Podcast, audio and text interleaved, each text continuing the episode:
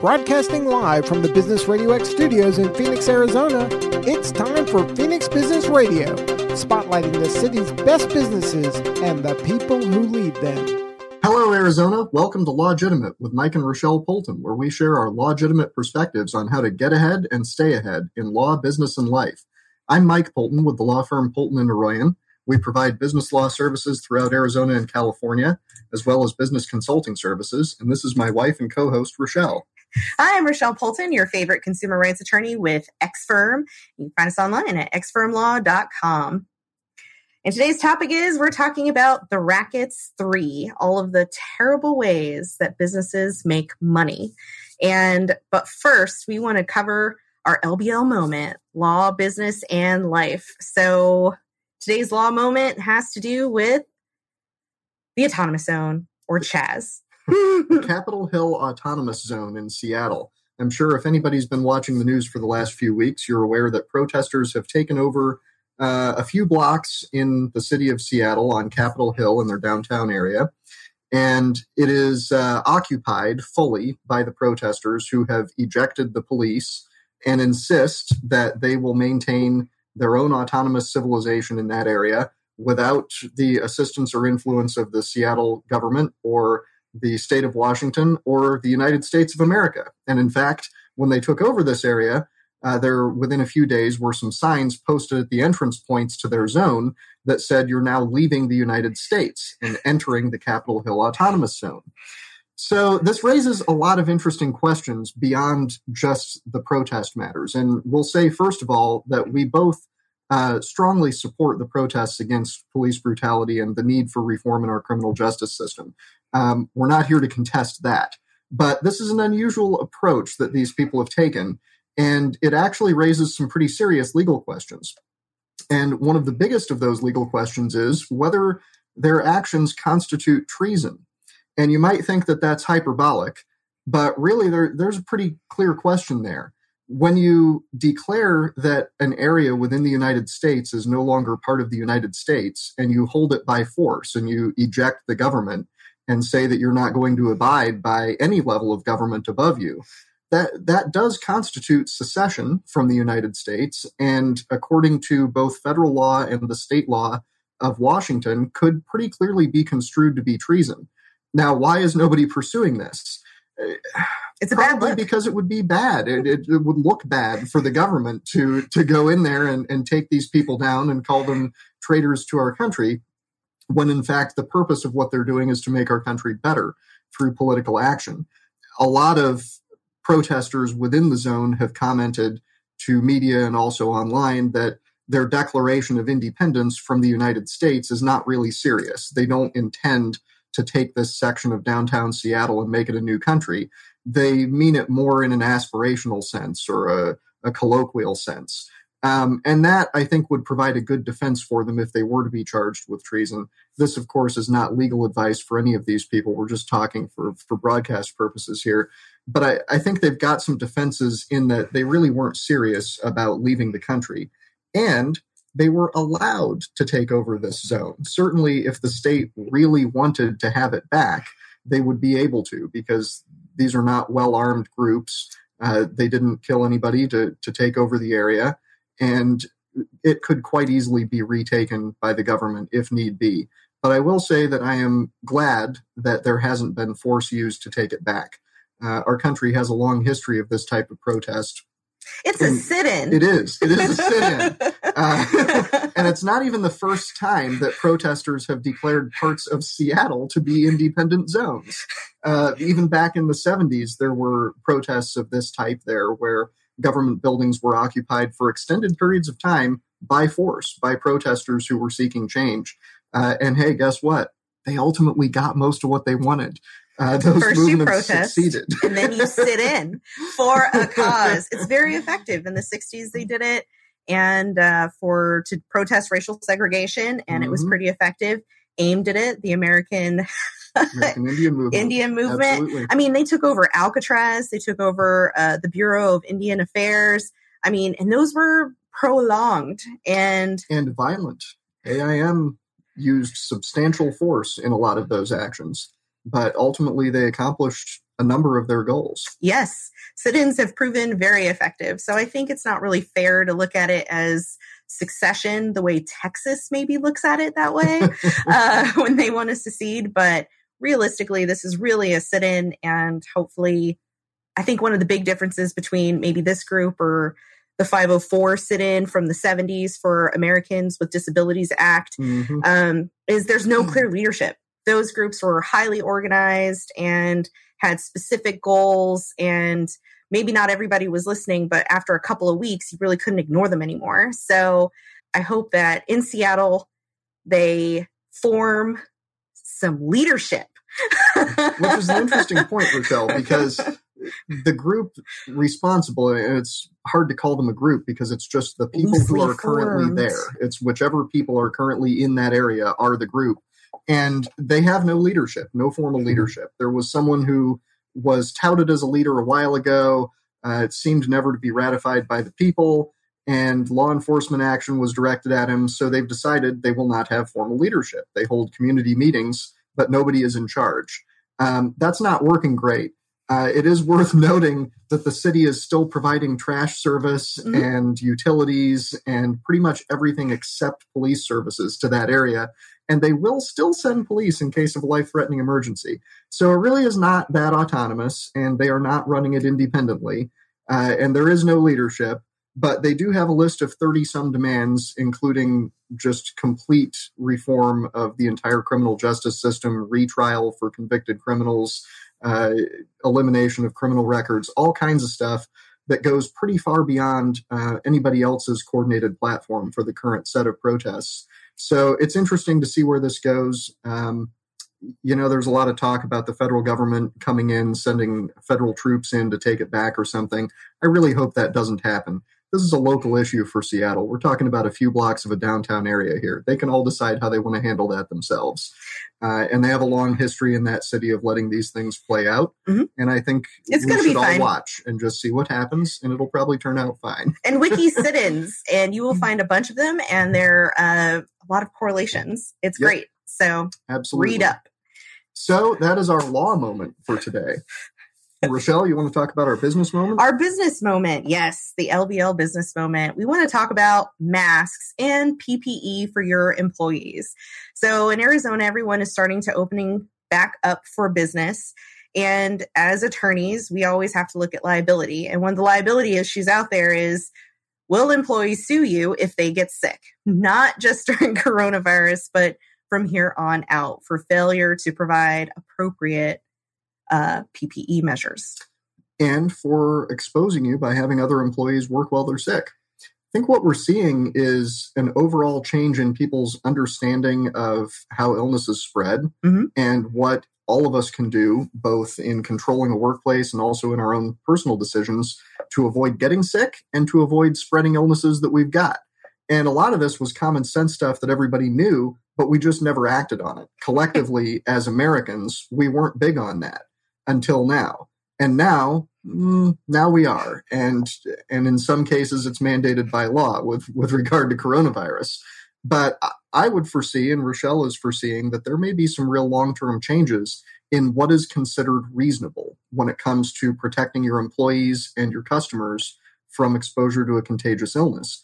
It used to be that you really just didn't have to worry about it. Yep. Um, if someone was physically capable of working and they didn't have something uh, really fatally dangerous like tuberculosis, then you didn't have any obligation to protect other people from them.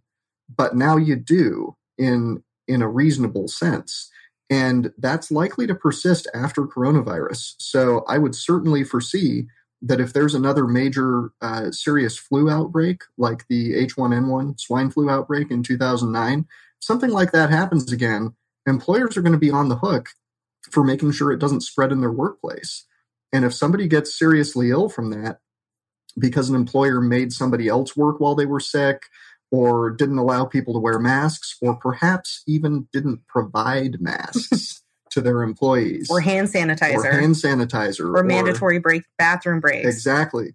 All of the sort of reasonable things that you can do and that are now being recommended to avoid coronavirus.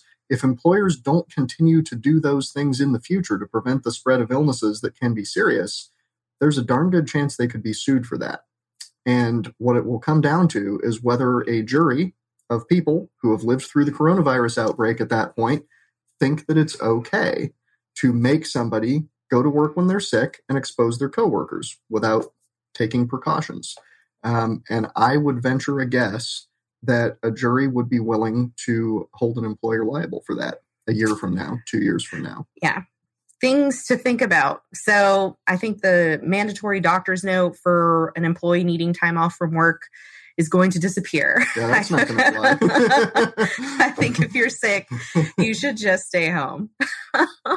like if you need an, an ice cream day or a vodka day or whatever, uh, employers should start offering way more flexible PTO and not just sick leave because we are people and you got to take care of yourself even when you're not sick. So well, just keep that in mind. And even aside from that, the idea of a doctor's note being required in order to miss work has always been a little ridiculous. Yes. And it's always really just been a, an unnecessary hurdle. But it's now a hurdle that I think carries liability with it because you know that doesn't really have anything to do uh, whether somebody can obtain a doctor's note or not has nothing to do with whether they're actually too sick to work. And especially when you can't reasonably get to a doctor same day, that, that just doesn't fly anymore. And if the employer's actions result in someone coming into work with a contagious illness and they spread it around, man, I, I think you're on the hook for that these days. Yes. I think, you know, employers requiring uh, employees to wear masks is coming soon. Yep. Mandatory temperature checks are coming soon. Whether or not those will stay permanent, who knows? But it's things to keep in mind. So if you own a small business and you have employees, just keep this in mind. Uh, there's nothing mandatory yet, um, but there probably won't be before people start getting sued. Yeah, that's important to remember that just because the government hasn't mandated something yet doesn't mean that as a business owner or someone who's responsible for a workplace that you don't have a duty at law to do that thing. Uh, there are all sorts of things that you're required to do as an employer that aren't specifically mandated by the government. And there are all sorts of things that you are not allowed to do as an employer that are not specifically mandated by the government. That's what tort law is. All kinds of stuff that you can be liable for because it was unreasonable and it harmed somebody. So the key now is to be reasonable and to put everyone's well being at the forefront of your mind, even if it's not necessarily the best for your business. If it's going to cost you some money, uh, possibly reduce your revenue, reduce your capacity to serve customers, it's on you to take appropriate steps to protect everybody, your employees and your customers. And the tort law system will hold you accountable if you don't. I have a number of clients who are relying on me for advice on how to handle uh, coronavirus in in their businesses in particular because their businesses involve people having close contact with each other uh, or coming through in high volume. And it's tough. It's hard to come up with good solutions to these things. But the bottom line is you have an obligation to put some real thought, effort, and money into that. You need to really dedicate yourself to coming up with thoughtful analysis and solutions for how you can avoid the spread of coronavirus or any other infectious disease at your business uh, or at the, the workplace that you control because that is a legal obligation you've got, and it is getting more complicated to do that these days. Uh, and you may well end up being sued if you don't. Uh, and there's a darn good chance that you do not have an insurance policy that will address that. Pro tip, kind of depressing. Moving yep. on to the life moments. So today's life moment, we want to talk about the news. Uh, the best way to process the news if you're only getting your news from one source, I'm sorry to tell you, but you are doing it wrong. That's for sure. you have to read way more. Like you can't just watch Fox or MSN or NBC or whatever you're watching and expect to be getting the full story. You need to be able to see all of the perspectives because news is highly editorialized these days. There's a lot of clickbait, there's a lot of sponsored stories, sponsored content. Getting to the root of the news has gotten way more complicated these days than it, it had, has ever been before. So we wanted to talk about our approaches to digesting the news. and I think one of the the keys before we get into the how to is the why. Mm-hmm. And as Rochelle just mentioned, news is not very high quality these days. Some I'm not, is. I'm not sure it ever was on the whole, but I would say that it used to be better. I would say CNN used to be more neutral. I would say that NBC, MSNBC used to be more neutral than they are. And when I say more neutral, I mean the content had less editorial aspect to it. It was more factually stated with less editorial bias and with less opinion thrown in. Now everybody's looking for opinion. They want to hear people say things that sound like what they would say themselves, things that resonate with their own feelings and opinions. And and they don't want to be exposed to things that confront their feelings and opinions negatively. Unfortunately, that's just life. And if you really want to know what's going on in the world, you've got to subject yourself, and I mean subject yourself to, to, to, some news and perspectives that you really don't like from people you disagree with. Uh, and you got to do it every day, you know? Um, I read across the news spectrum. Mm-hmm. Um, Fox had been my go to but I always read CNN. I always read ABC, uh, AZ Central for local, as mm-hmm. well as ABC 15. Um, you just got to look at all the sources. And when you see each of them reporting the same story, just skim all of them. And then you get a more balanced perspective on that issue because you'll find different facts being reported and you'll find uh, different parts of the story being emphasized. And if you really want to mm. know what's going on, hit up the BBC. Yes. if you want to know what Guardian. You... yeah. NPR yeah. is great. You got to just look at the full spectrum. Google News has awesome headlines, just kind of a full scope of everything out there. Reddit is awesome. If you want to know kind of what's going on, big stories in the news and how people are responding. Um, yes. You know, there's just a lot of great stuff out there. Surprisingly, TMZ has come mm. out as being like the forefront of breaking news coverage. It's TMZ hilarious. is probably one of the better news outlets for breaking news these days. It's shocking. It's incredible. If they break a story, it is almost certainly accurate. They have nearly 100% track record on breaking news, which is nuts. Yeah. Al Jazeera. Al Jazeera is a good source, especially for international. Um, you just got to go everywhere and then back it up with social media. Yes. And independent media online. Yep. What's what are the blog posts saying? What's going viral? Um, What's on Medium? Yeah, Medium. Uh, look at the videos. Watch original videos. This is especially important. There's so much video content, uh, viral video content, cell phone videos that get shared. It's almost more prevalent as the source of on-scene news video these yeah. days than professional content is. And you got to watch the original videos because when you see things getting shared and articles being written about them, you can miss a lot of important context and, and detail.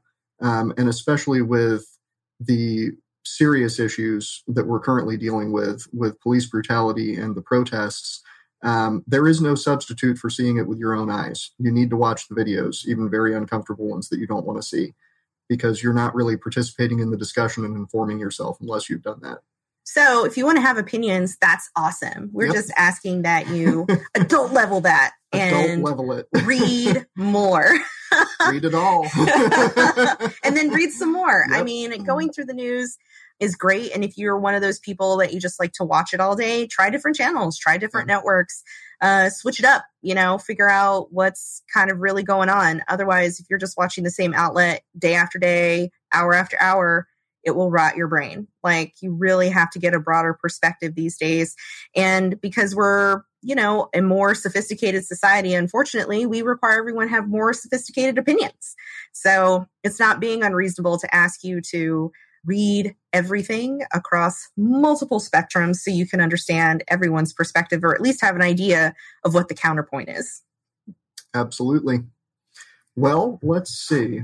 We're on what to the rackets now. The rackets, the rackets three. So this is our third episode on the rackets. Bad business practices that cost you money, and we've talked about a, a whole bunch, whole bunch of stuff up up to this point. But today, today got, we have three specific topics. You want to introduce them, Rochelle? Yeah, we're going to cover some stuff that drives me nuts. Number one, medical debt. We're going to cover vehicle repossessions again because I feel like I can't talk about that enough.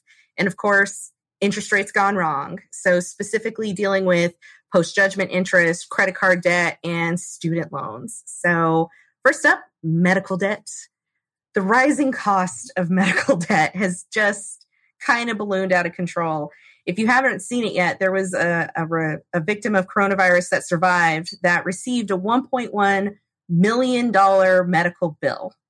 And you're only going to see more of them because healthcare is really expensive. Like it was two hundred dollars, two hundred thousand dollars a day or something. And that's um, that is not even the only gigantic coronavirus no. bill that's gone viral. There have been some others. That's just that the were, recent one in Seattle. Several hundred thousand dollars, uh, eight hundred some thousand dollars, and now the biggest I've seen is this one point one million dollar bill. So, as a victim of coronavirus, what can you do to avoid getting a gigantic medical bill that you could never pay? Uh, I don't think you avoid it. There isn't anything you can do. That's why this is a racket. This is just how our medical system is working in the United States these days, and perhaps is the reason we should be questioning our overall healthcare system.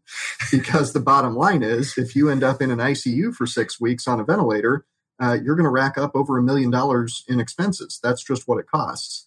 What does it cost to provide that kind of care in other countries uh, at the same level of care? Well, it costs about the same. It it's just really expensive to do that. You're using huge amounts of extraordinarily complicated cutting edge technology to keep somebody alive on life support and you've got a whole team of highly educated uh, highly trained and highly trained staff taking care of them 24 7 it's really expensive. There's no getting around that. It's a million dollars worth of work. The question is who pays that million dollars and who is stuck with that bill? And here in the United States, unless you have excellent insurance coverage, even if you do, even if you do, you're going to be paying a large portion of that yourself.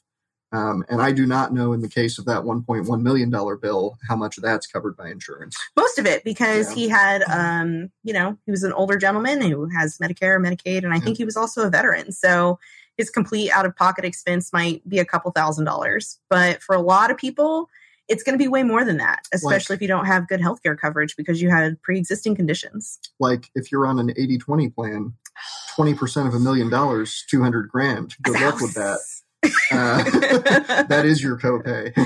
yeah, it's your rough. Copay is your house. Um, not a very good deal. No. No. So, you know, dealing with just how to reduce medical expenses in general, it's really important to start looking at where are you seeking care. So, mm-hmm. for people who just go to the emergency room, like that's your first thought, back it up.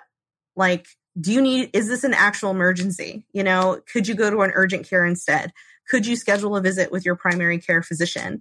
Um, those are great ways to mitigate medical costs because sometimes people just go to the emergency room every time they get sick, every time something happens. And an ER visit is exponentially more expensive. Usually that rate is starting at something like $1,300 an hour or two grand or for maybe a Tylenol and a temperature taking. So, or maybe some blood work if you're lucky. So you really have to, to weigh it these days. It is a cost benefit analysis. Now, if it is an emergency, for the love of God, go to the hospital. go to the emergency room if it is an emergency. But, you know, you, if you're sprained ankle, uh, see if you can get a, go to urgent care you know? Absolutely. Uh, if you just need imaging see if you can schedule that appointment out. And plus there's telemedicine now. It's important to remember that the same care can be way more expensive under some circumstances than under others. I ended up in the ed a few weeks ago got an ambulance ride uh, for something that ended up not being particularly serious. We don't really know what it was but it sure seemed like a real emergency at the time. I would call 911 again under those circumstances but the end result is probably going to be somewhere around four thousand dollars worth of expense on that. Uh, it was ten grand total. Which, I looked at all the bills today. Was it okay? Mm-hmm. So about ten grand for that, of which several thousand is going to come out of our pocket. And that was for essentially no real medical care. That was all evaluation, transportation, monitoring for a short time. I was not admitted, was out the same night.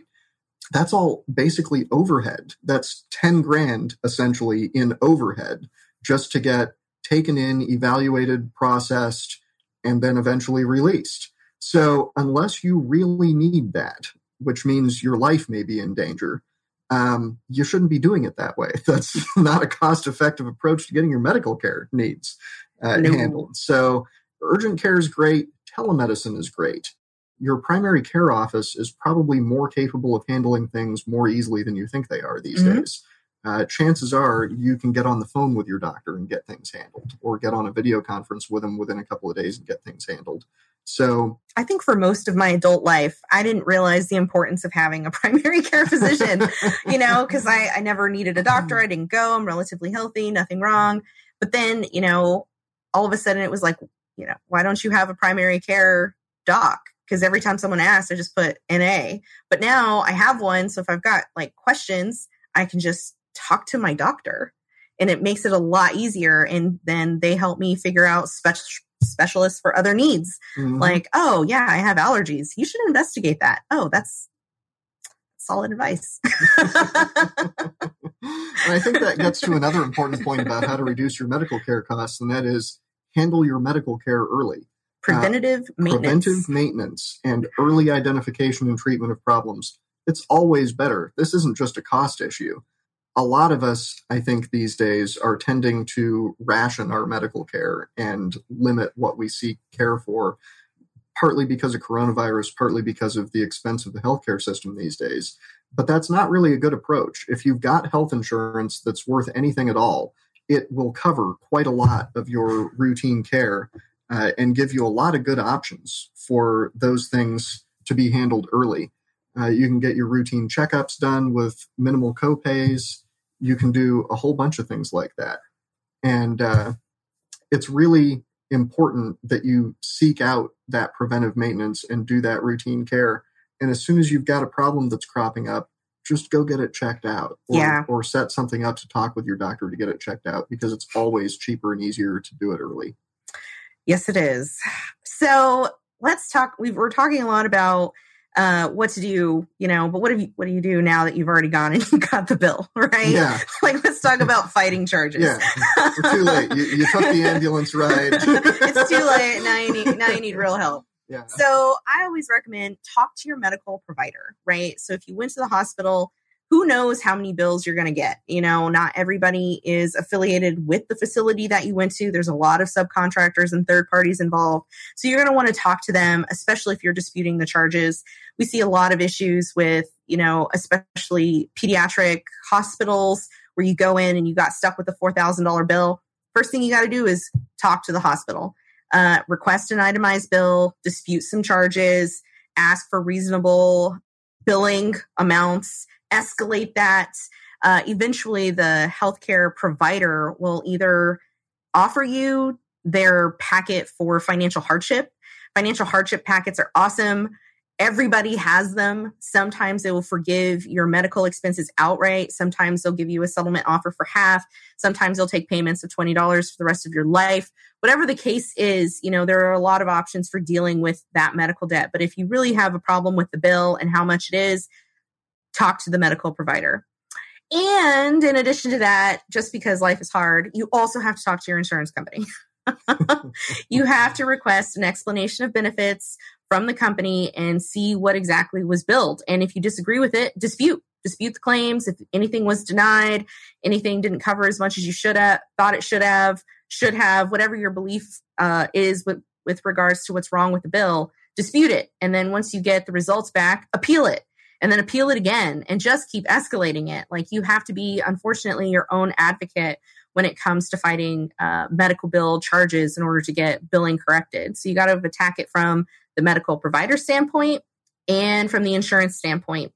Unfortunately, the problem with you know this process, especially if you have a lot of medical bills, is well, I'm just going to get an attorney. Attorneys don't necessarily deal with medical billing. Unfortunately, a lot of healthcare insurance providers will not talk to a lawyer about your claims process. They don't accept claim um, disputes by attorneys. They won't acknowledge powers of attorney. They always cite, you know, HIPAA compliance and things like that. So if you're going to get a lawyer involved, it may or may not be as effective as you going out and doing the hard work yourself. There are a lot of attorneys out there that will help you through the process or at least provide you with guidance, like myself, but it's a tough call. So just make sure that if you have a big bill and you're freaking out about it, call the healthcare provider and see what the options are. Sometimes they'll just settle with you on the spot for something that is super reasonable. And sometimes your insurance company just didn't pay the claim and all you need to do is have it submitted.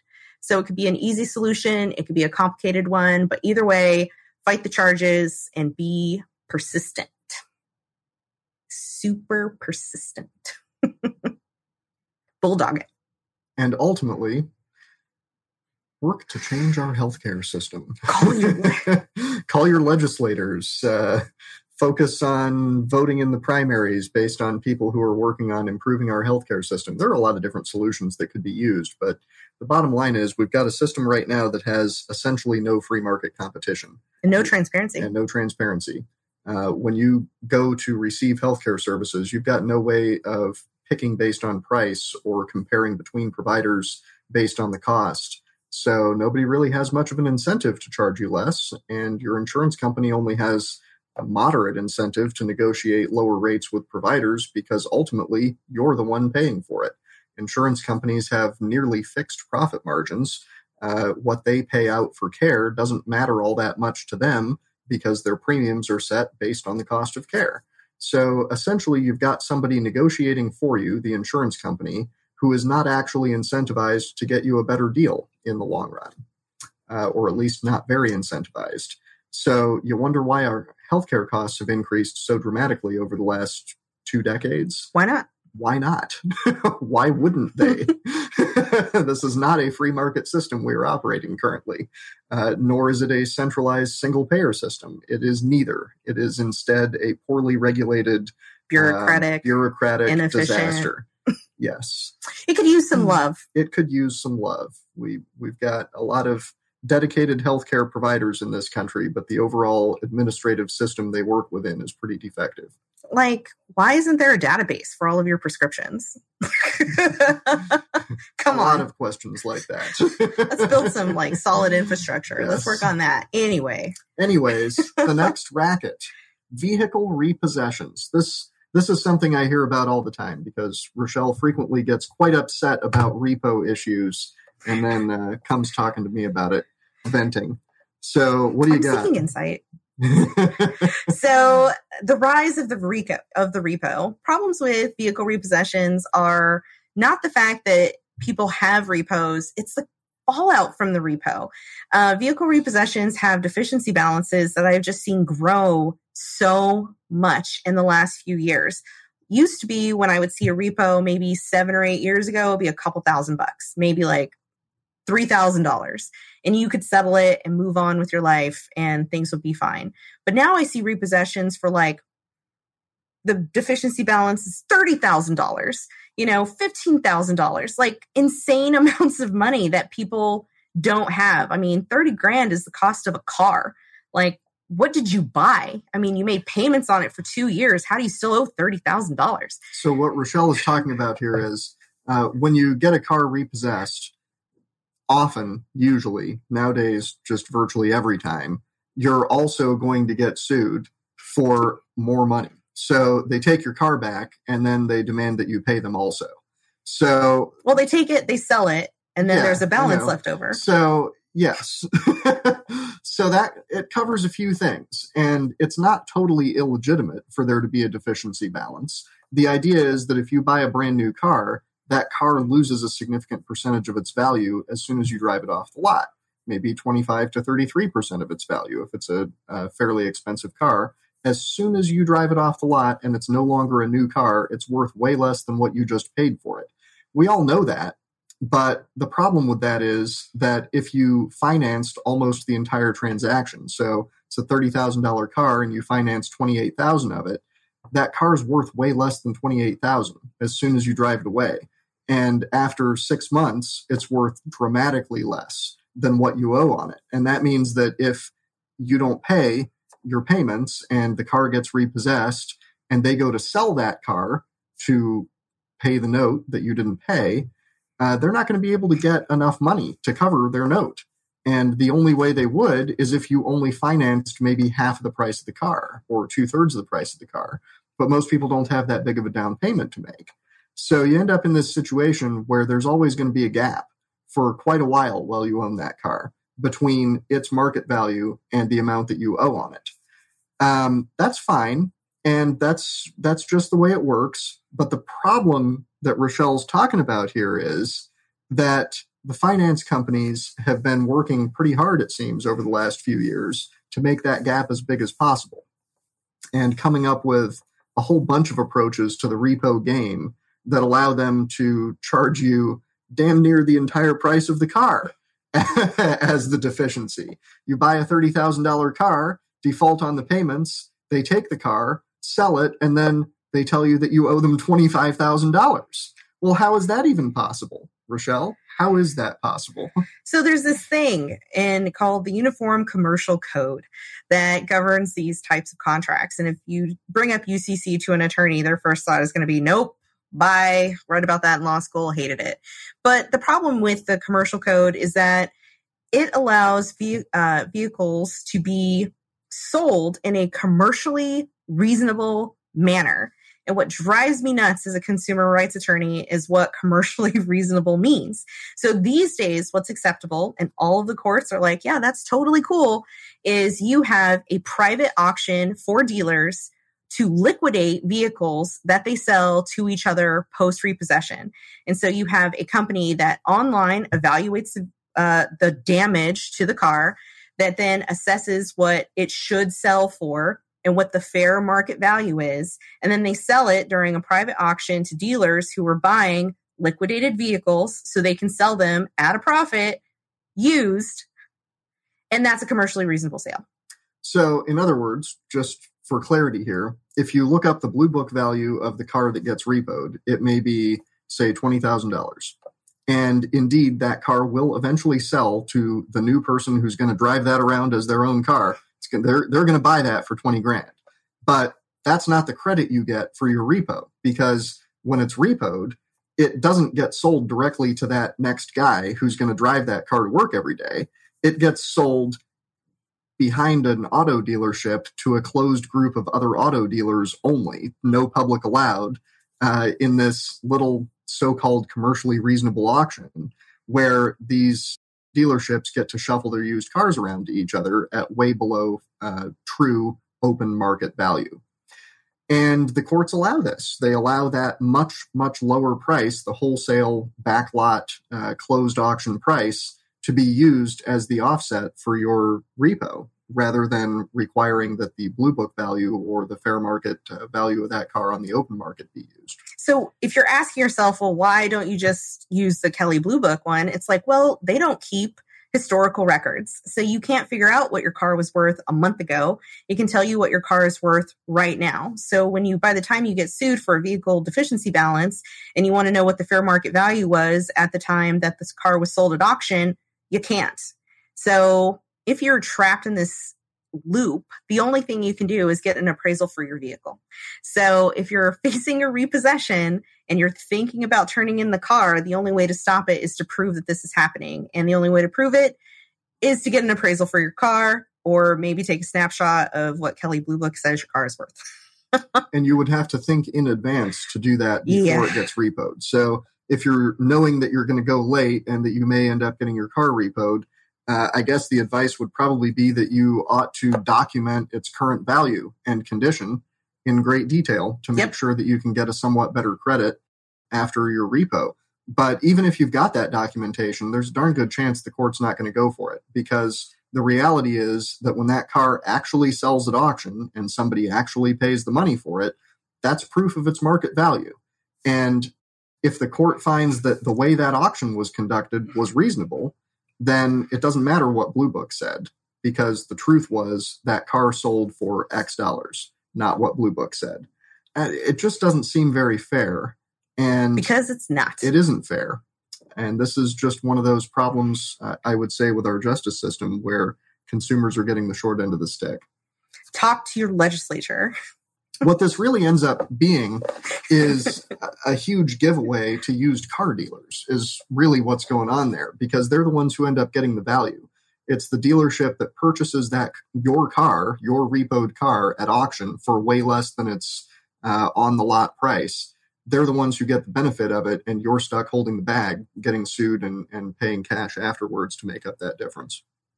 Not fair. It's a racket total racket. That's why it's on this show. Drives me nuts. All right, for the last step, we'll talk about interest rates gone wrong. Freaking interest. So the big one uh, I have a problem with these days is credit card, credit card interest. Uh, credit rates are like 2% for mortgages. But if you want to get a credit card, it's like 24%. So they operate as if you're already in default. you get a credit card, they already assume you you're going to default on it and they charge you the lowest is maybe 13.99 up to 29.99%. So if you think about it, let's say you buy $100 worth of groceries. It didn't cost you $100, it cost you $130. That's a lot of money. Unless you pay it back promptly. If you do it at the before the end of the month, it still yeah. costs you $130. they still charge you interest. So, you know, the problem with, you know, high credit card interest is when you don't pay it off every month and that balance just grows and grows and grows. And for some people, when they default on these credit cards or they make a late payment and they're at a default interest rate of whatever it is or whatever one day late, whatever the credit card terms are, it makes it almost impossible to pay off the credit card. And it's kind of a, a, very difficult situation to be in. So, the reason why we're talking about it is because you have to pay attention to interest rates on credit cards when you open them up. So, it's really important that you don't get into that situation where you have a high interest credit card. And they all disclose the APR, but stop taking the offer. uh, it just gets to be a big problem because I see some people that have, you know, a thousand dollar card and we do a lot of debt settlement and bankruptcy. And by the time they get to us, the card balance is now like three grand, you know, and the limit was $985. It's like, how is that even possible? Interest, lots of interest. It happens. And the bigger the credit card limit, the bigger the interest amount. So just be aware of credit card high interest. They're insane these days. Uh, there's not a whole lot you can do about it because you don't get to negotiate that. well, I, I, don't know. I, I think what you do get to do about it, a couple things specifically.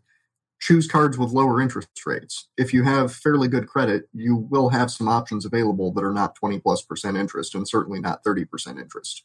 Interest rates on credit cards are quite a bit higher than they used to be. You're just not going to get the kind of interest rate that you might have had in the 90s or the early 2000s.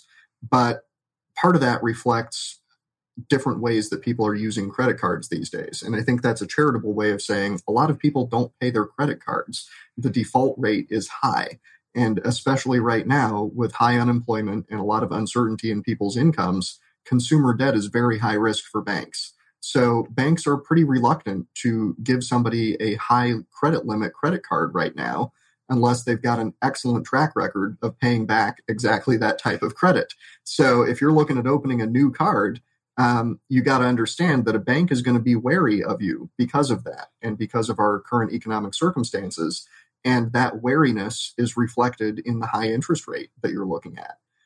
And it's important to note that credit cards are not really intended to be long term personal loans. The point is to allow you to buy things and pay them off quickly. Mm-hmm. You shouldn't be spending more monthly on your credit card than what you can afford to pay monthly on your credit card, because that's not a sustainable long term approach. Uh, and it will result in rapidly escalating interest costs. So, the best thing to do, certainly, is to pay off your credit card every month and not spend more on your card than you can afford to pay off monthly. But especially in difficult economic times, that is not always a viable approach. And if you end up in a cash crunch, you may have to use your credit cards as an emergency savings source. Just remember that if you've got a 25% interest rate on that, uh, that's going to climb really fast and it compounds monthly. So the excess interest that you didn't pay off last month becomes part of the principal balance that has interest accruing on it this month. And that just snowballs exponentially, uh, just like coronavirus cases. growing, it appears. growing upon growing. Uh, and it just escalates very quickly. And that's how you end up with that $3,000 bill on a $900 credit card. Um, can't let that get out of control. And if you find yourself in a situation where you need to borrow money longer term, you should really look at options other than credit cards to do that. If you can pull equity out of a house, if you can uh, sell something, if you can borrow from family, really almost or qualify for a personal or qualify loan. for a personal loan, just a straight up personal loan. Almost anything other than a credit card would be better because credit cards are simply not intended to work that way, and the interest rates that are applied to them um, are not viable for that. And, and it reflects the discomfort that the lenders have with you using a credit card that way because they know that when you get into that kind of a situation, when a consumer gets into an escalating interest balance on their credit card, they are at very high risk of default, especially with uh, high unemployment and lowering wages. They think you're not going to pay them, and they may be right. So that's why it's It important to, yeah, it does happen. Uh, but if there's any way you can avoid getting yourself into that circumstance, that would be best. Because, man, a 30% interest rate, I mean, it's really second only to payday and title loans, which Yeah. we've talked about previously on, on the Three hundred rackets. Yeah, th- those, of course, reflect tremendously high default rates. But it, it's just a whole lot better if you can avoid using credit cards that way and not get wrapped up in that racket. Yep. Which brings us to student loans. Yep. Student loans have also pretty high interest rates these days. Private loans are somewhere between eight, nine percent.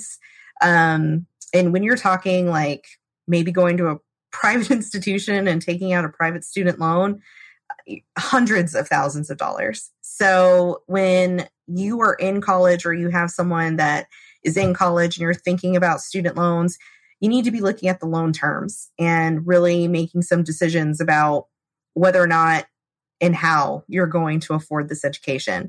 We just see it so regularly. We help so many people lowering payments, negotiating payments, discharge applications, anything related to student loans. Uh, my office handles pretty freaking regularly. And one of the things that just really sucks is when you're when you're trapped in a high interest uh, student loan payment for 30 years. um, those things can get out of control, especially with private student loans.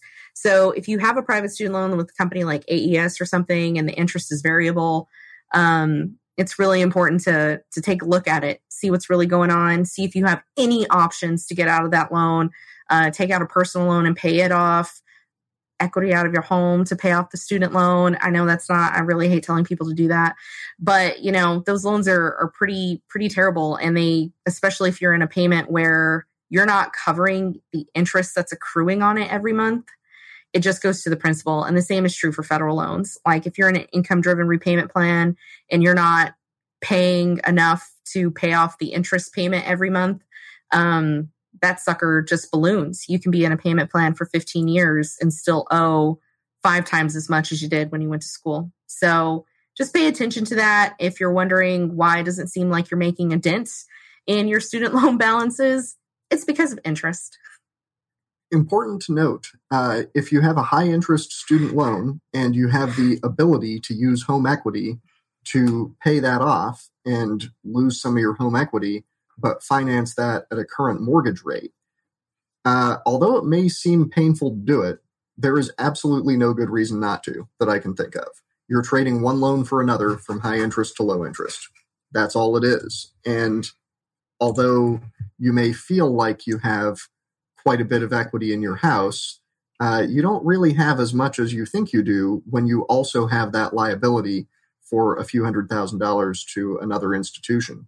Uh, you got to look at your overall net worth. And what you'll find is that if you make that trade, paying off the student loan with an equity credit line on your house, your net worth remains the same, but your cash flow improves because whatever the difference in that interest rate was, if you go from an 8% interest rate down to a 4% interest rate, uh, then you have changed your uh, annual cash flow requirement by 4% of, say, $200,000.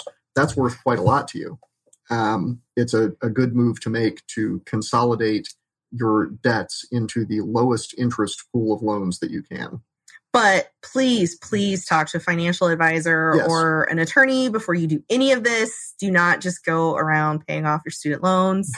Yeah. Get professional advice first. the mechanics of doing it matter a lot. yes, Just just yes, saying it does. just saying do it doesn't get the job done. The No. nuanced details of exactly how you pull that off, the sequencing of things, the negotiating of things, it matters a lot.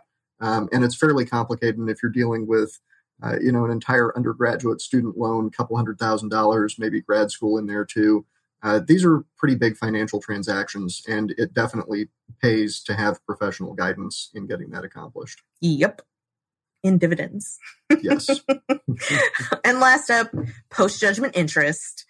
Ah, people a lot of the times don't realize that if you had a maybe a default judgment entered against you for a credit card or a repo or any kind of debt collection or business transaction judgment for an eviction, you've been sued for it, there's probably interest accruing on it.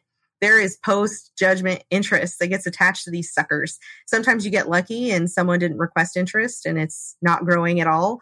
But there are some really unfortunate cases out there where a judgment was entered in 2008 and it's now an exponentially high number. It's not uncommon for my office to see a judgment that started under 10 grand to be like 30 or $40,000 now.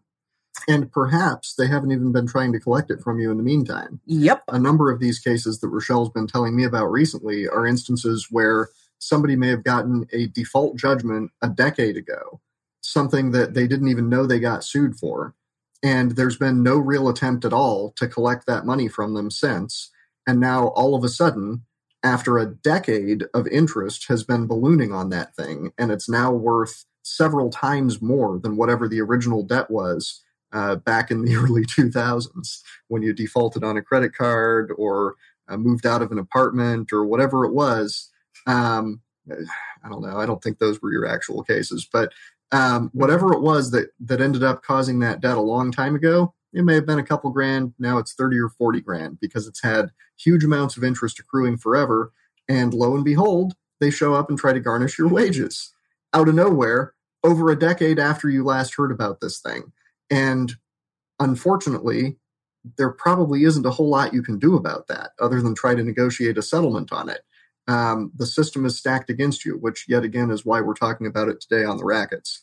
There are motions you can file, but good luck. It's very difficult. We try it, we the, lose. The track record is not great on that. It, it is probably worth doing because there's a fair bit of money at stake, and it certainly pays to have an attorney involved in the process. Bulldog it. Yeah, bulldog it. Make it tough. Uh, see what you can do to to hammer them down and get a deal done. But bottom line is, you're probably going to pay a heck of a lot more than seems fair. Yeah, it's a really tough one. It's an issue that we just deal with, and it, it's just heartbreaking to have to tell someone who's maybe trying to buy a house that didn't even know that the judgment was there that it's like, yeah, no, I'm sorry, that's valid. That's actually yep. valid. You this whole thing is actually legal. Forty grand on that nine thousand dollar uh, credit card from 2006. Yeah, exactly.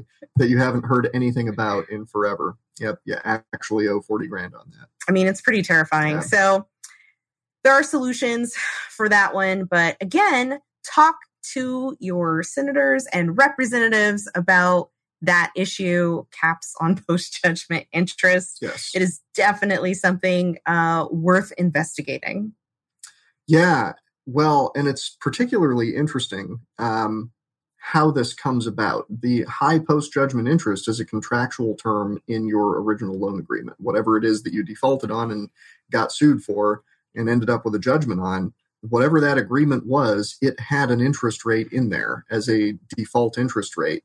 And it was probably a pretty big number, and it's probably something that you didn't look at or pay attention to back when you signed on. You probably didn't have much of a choice either. If you wanted to do business with that company, you were going to have to sign that contract.